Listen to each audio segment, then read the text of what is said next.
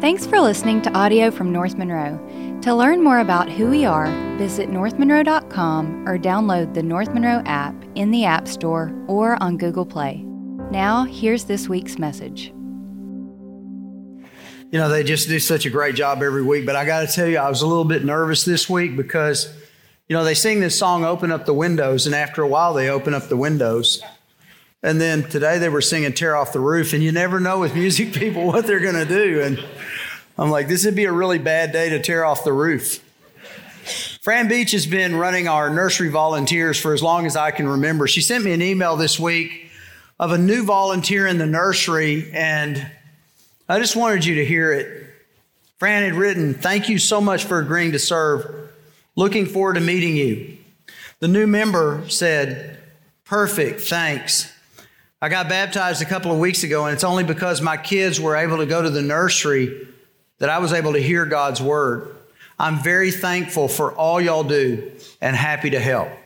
May her tribe increase because she sees the connection between serving and people coming to Jesus.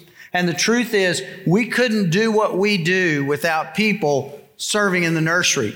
We couldn't do what we do without people serving everywhere. This is a church that's filled with servants. And because of that, I believe that we're fulfilling the Great Commission and the Great Commandment because people are serving all over the place. And that's really the calling of the church. We're going to look at John chapter 13 this morning. Before we go there, I want you to go over to Matthew 20 and to remember this priority that Jesus lays down for his men. He said this, Matthew 20, verse 25. But Jesus called them to himself and said, You know that the rulers of the Gentiles lord it over them and their great men exercise authority over them. Then look at verse 26. It is not this way among you. In other words, that's them, not us. That's how the world operates. It's not how we're to operate. And then he says, But whoever wishes to become great among you shall be your servant. I once heard a guy say, You should never call a guy a great servant. He said he's one or the other. He's either great or he's a servant, but you can't be a great servant. And I get where he's coming at because real servants don't really care that much about being great. But at the same time, it seems to me that that's exactly what Jesus is saying. That if we want to be great, that if, if, if we want to understand what greatness is within the, the, the economy of God, within the kingdom of God, then we have to identify that with service. And so I'm okay with saying, hey, that's a great servant. In fact, I think there are great servants all over this place who are making a huge difference in the kingdom of God. And so I think that guy's wrong. I think, I think we can be great servants, and I think that's what God wants us to be. Because look at verse 27. Whoever wishes to be first among you shall be your slave. That word is doulos. Just as the Son of Man did not come to be served, but to serve and to give his life a ransom for many. And this is really, if you think about it, what separates the kingdom of heaven from the kingdom of this earth. This is what separates the church from the world. It's really our attitude, not just towards serving, but toward this whole idea. Because you see, the world measures people really on, on this scale of dominance. And the idea behind that is, is that uh, if you're powerful, if you're famous, which creates power, if you're wealthy, which creates power, if you're beautiful, which gives you access to power, um, if you're super intelligent, Again, same thing. All of these external traits that we tend to measure ourselves with tend to be the thing that the, that the world measures themselves with. And yet God seems to be saying here that he measures us by how we serve. And Jesus demonstrates this in a very profound way, uh, and of all places at the Lord's Supper when he initiates the Lord's Supper. So John chapter 13, let's go there and let's see what he does. Um, it says now before the feast of Passover. So this is verse one. So, so it's Thursday night. Jesus is about to take the Passover. We're going to talk more about that next week. Um, but it's Passover time, and Jesus will take the Passover and he'll turn it into the Lord's Supper. They're not the same thing. The Passover was the Jewish ceremony remembering the deliverance of Israel from, from the Egyptians at, at the time of the Exodus. The Lord's Supper is for the church to remember the sacrifice of Christ and to call that out until he returns, right? And so it's the feast of the Passover. Jesus, knowing that his hour had come, that he would depart out of this world to the Father, and I love this part. Having loved his own who were in the world, he loved them to the end. Do you see that? And I think not only them, but that's how he loves us. That word is telos. It's where we get the word telescope. It means to see to the end, but it's more than that. It means not only the end of a thing, but the completion of a thing. And so if you put that together, he loved them completely to the very end. And that's how he loves you. That's how God loves all of us. And when we're in that relationship, I would say too that there's something unique and special about that, that God loves everybody, for God so loved the world, right? But He loves His children, those within the kingdom of heaven, those within the body of Christ. He loves them completely and to the end. And there's a little bit different meaning and understanding of being loved by that. And look how he demonstrates his priorities. During the supper, the devil having already put into the heart of Judas Iscariot, the son of Simon, to betray him. Now, Judas all, every one of the Gospels tells us that Judas has already betrayed Jesus before the Passover. He went to the Jews. He made the deal for 30 pieces of silver. He would turn Jesus over. And, and that's going to be important in a minute. So we'll come back around to that. But knowing that that's all in play, verse 3 Jesus, knowing that the Father had given all things into his hands, and that he came forth from God and was going back to God. And there's something here I really think is seminal to our understanding of, of what it means to be a servant, and that is Jesus served out of a sense of personal security. Notice he says that God has given all things into his hand. In another place at the Great Commission, he says, All authority has been given to me. And so this is a sense of I know who I am. I know who I am in God. I know who I am in His uh, in, in relationship to Him. I have power and authority by virtue of the fact that I am one with God. Right?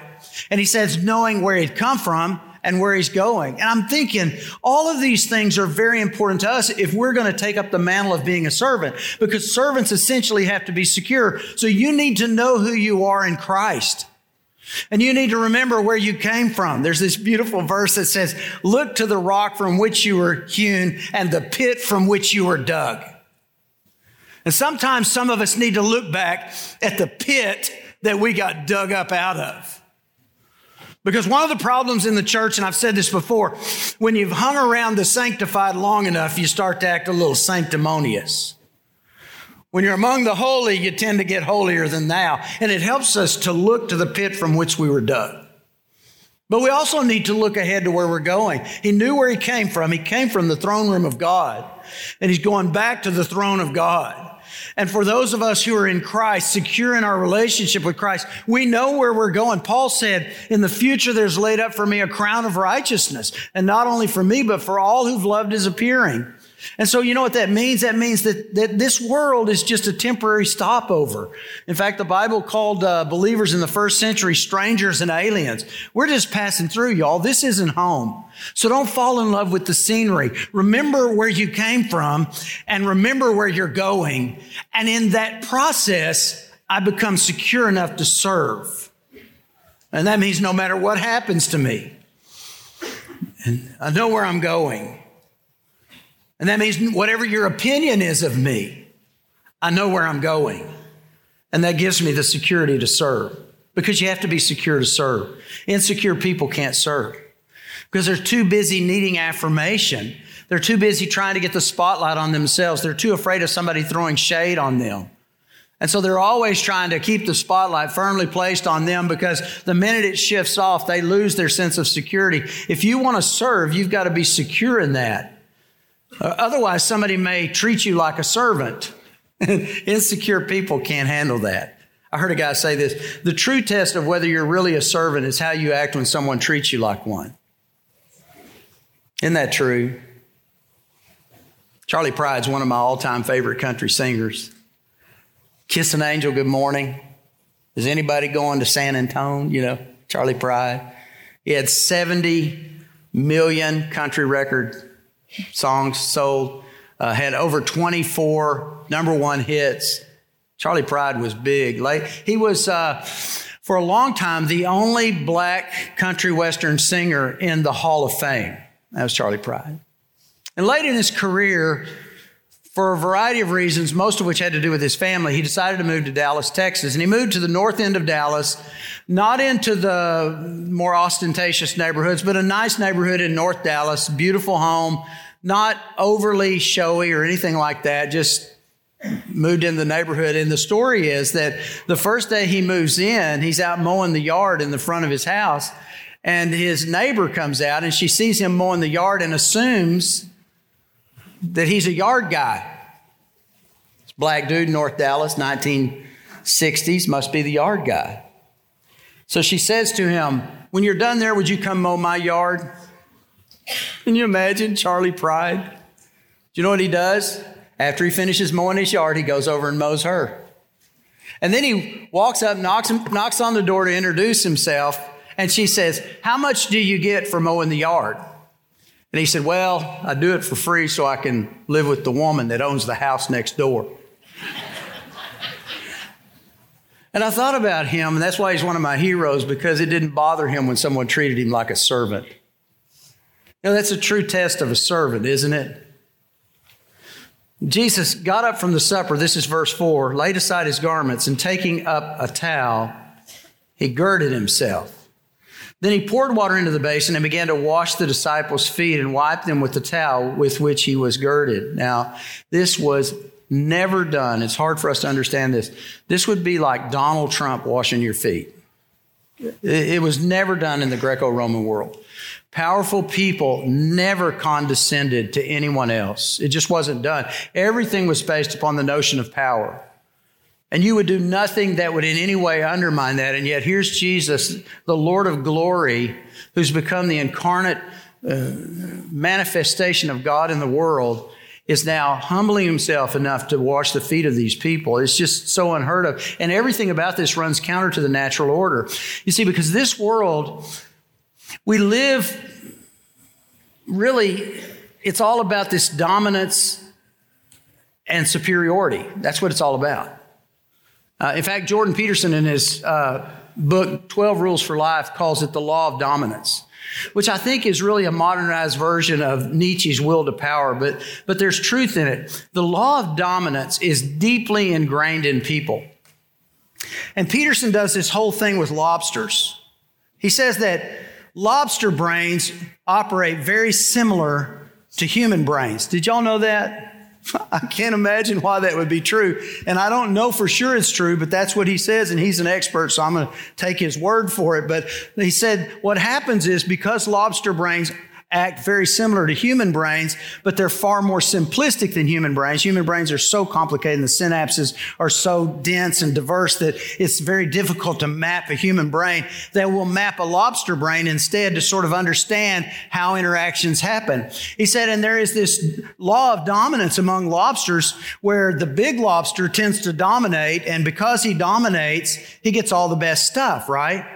And so what will happen is lobsters, a big male lobster will challenge another lobster. And typically it's one of those who's got the biggest claws and who's, you know, a bunch of chest bumping that you might see, you know, a bunch among human males.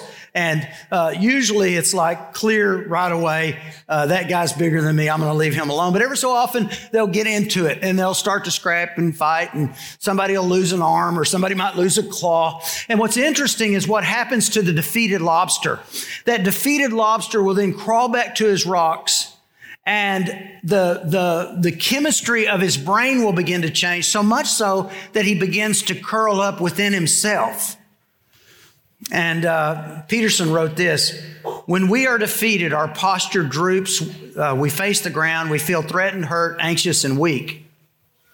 If things do not improve, we become chronically depressed. Under such conditions, we can't easily put up the kind of fight that life demands, and we become easy targets for harder shelled bullies. Low ranking lobsters produce comparatively low levels of serotonin. This is also true of low ranking human beings. And those low levels decrease more with each defeat. Low serotonin means decreased confidence. Low serotonin means less happiness, more pain and anxiety, more illness, and a shorter lifespan among humans, just as among crustaceans. Higher spots in the dominance hierarchy and the higher serotonin levels, typically of those who inhabit them, are characterized by less illness, misery, and death, even when factors such as absolute income or number of decaying food scraps are held constant.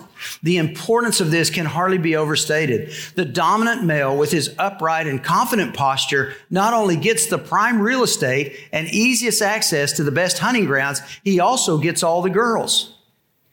Guys, here's a secret stand up straight and stick your chest out. And, and they'll assume you're a dominant lobster. Because female lobsters are drawn to dominant lobsters in much the same way that human females are drawn to dominant males. And so the question is, how does she know that that's a dominant male? And the answer is, rather than waste all of her time trying to figure out whether he's a dominant male or not, you know what women do to understand the, the place of a dominant male, according to sociologists? They watch the other women. And when they see other women that are attracted to a specific male, they then instinctively, intuitively become attracted to that same male. You want a case in point? How about this? Travis Kelce. Travis Kelce was, by all measures, a dominant male. No question about that. He's an NFL football player. He was a tight end. He's a tight end for the Kansas City Chiefs. He's big. He's virile. He's attractive. He's got, he, he ticks all the boxes. And while he was a dominant male, only so much so until what happened? Here comes Taylor Swift. And once Taylor Swift notices Travis Kelce and begins to date Travis Kelce, what happens to every other girl in America? Travis Kelce is it, right? And all these little 13 year old girls now have Travis Kelce jerseys and they're watching pro football. Peterson said, it's exponentially more worthwhile to be successful if you're a lobster and a male. And dominance hierarchy is hardwired in us, and this is why we compete and compare. It's natural for us to, to try to achieve some level of dominance. And depending on your cluster group, this dominance can be measured by wealth, physical uh, attractiveness, strength, fame, beauty, power. And, and what's really sad is oftentimes this will come into the church, and I've seen it.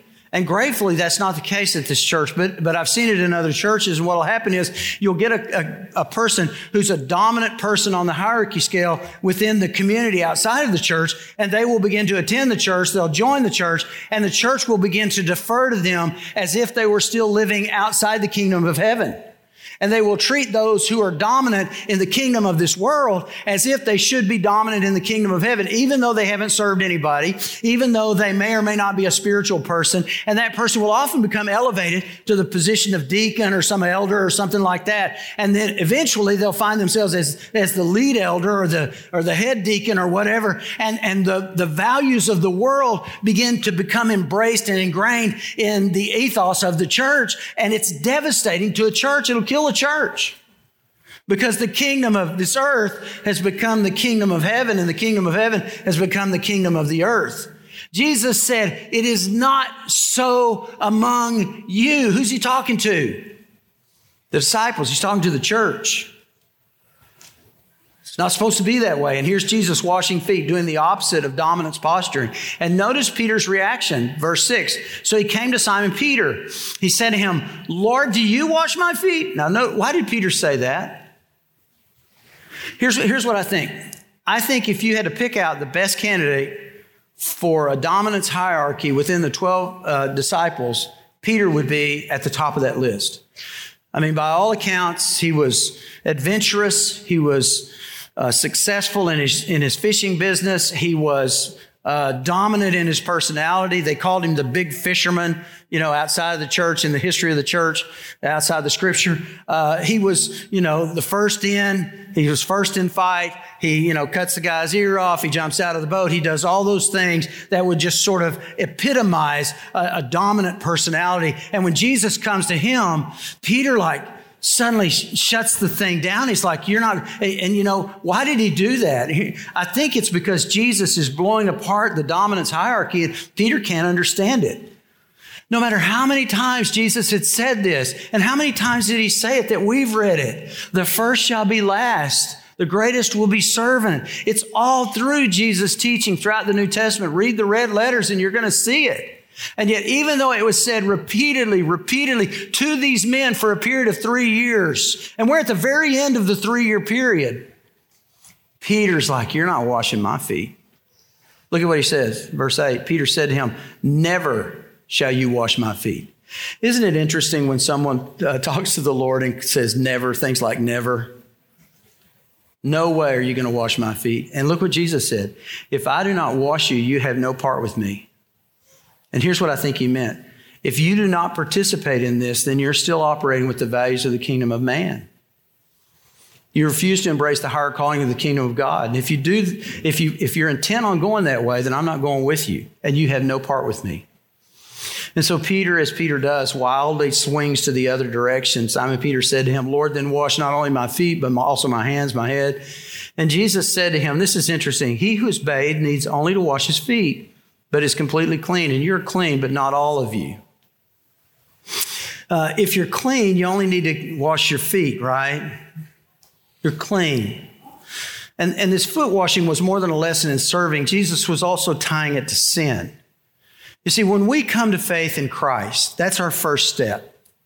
When we walk in obedience to Christ, when we realize the nature of our sin and, and, the nature of salvation, and we cry out to God, God, forgive me, I'm a sinner, I need Christ to come into my life and change me and forgive me and secure me. When that happens, the Bible says the grace of God comes over our life and completely washes you clean. That's the biblical metaphor of cleansing. It washes you clean. And in that moment, you're clean and you're clean forever. The righteous man will live by faith. We don't, we aren't cleansed by, by virtue of our performance. I didn't earn it. I didn't achieve it. I received it, right? For by grace you're saved through faith. And when I place my faith in what Christ did on the cross, I am forever clean. But then I walk in this dirty world, right? And I'm walking around trudging through this dirty world, and the dirt, like sin, begins to stick to my feet. And, and I've got to stay current with that. And so every day I'm constantly before the Lord God, forgive me for the way I reacted to that guy. Forgive me for what I did with my wife. Forgive me for how I treated them. Forgive me for that sin in my life. And what you're doing is you're, there's a constancy of cleaning, not so that you would be clean, not so that you would be saved, but so that the relationship would stay healthy. And in that constancy of relationship, he said, You're clean. You know, you've been clean. You don't need a, you don't need a whole bath. You just need to wash your feet. And so we're always washing our feet. Better, we're always asking God to wash our feet. For he knew, and, and he said, But not all of you. And he was then not talking just to Peter, but he was talking to the disciples, and, and he was talking about Judas. For he knew, verse 11 explains it, for he knew who was betraying him. For this reason, he said, Not all of you. And there's a powerful principle here of serving that uh, we need to understand, and that is we don't only serve those that agree with us or share our values. Um, isn't it interesting? Every one of the disciples, let's go back to that. Every one of, every one of the, uh, the Gospels says that Judas betrayed Jesus before the Lord's Supper. So the deed was done. All he had to do was follow through to earn the money he had agreed to. And Jesus knew that. He said, Not all of you are clean. He was talking about Judas. And yet, when it came time to wash feet, how many feet did he wash?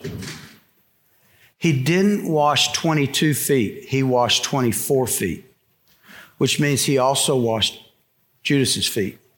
And there's a profound lesson there for me because it's easier for me to wash the feet of those who I love and who love me and who share my values, but that's not what we're called to. We're called to serve everyone. And look how he brought it home, verse 12. So when he had washed their feet and taken his garments and reclined at the table again, he said to them, Do you know what I've done to you? You know what this is all about? You know what I've done? And here comes the point. This is the point of all of it. First of all, great people serve. It's the fact that Jesus did it proves that great people serve. You see, when you're under the rule of dominance, who serves? Inconsequential people serve.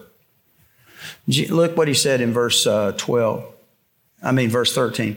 You call me teacher and Lord rabbi and kurios. You call me teacher and Lord.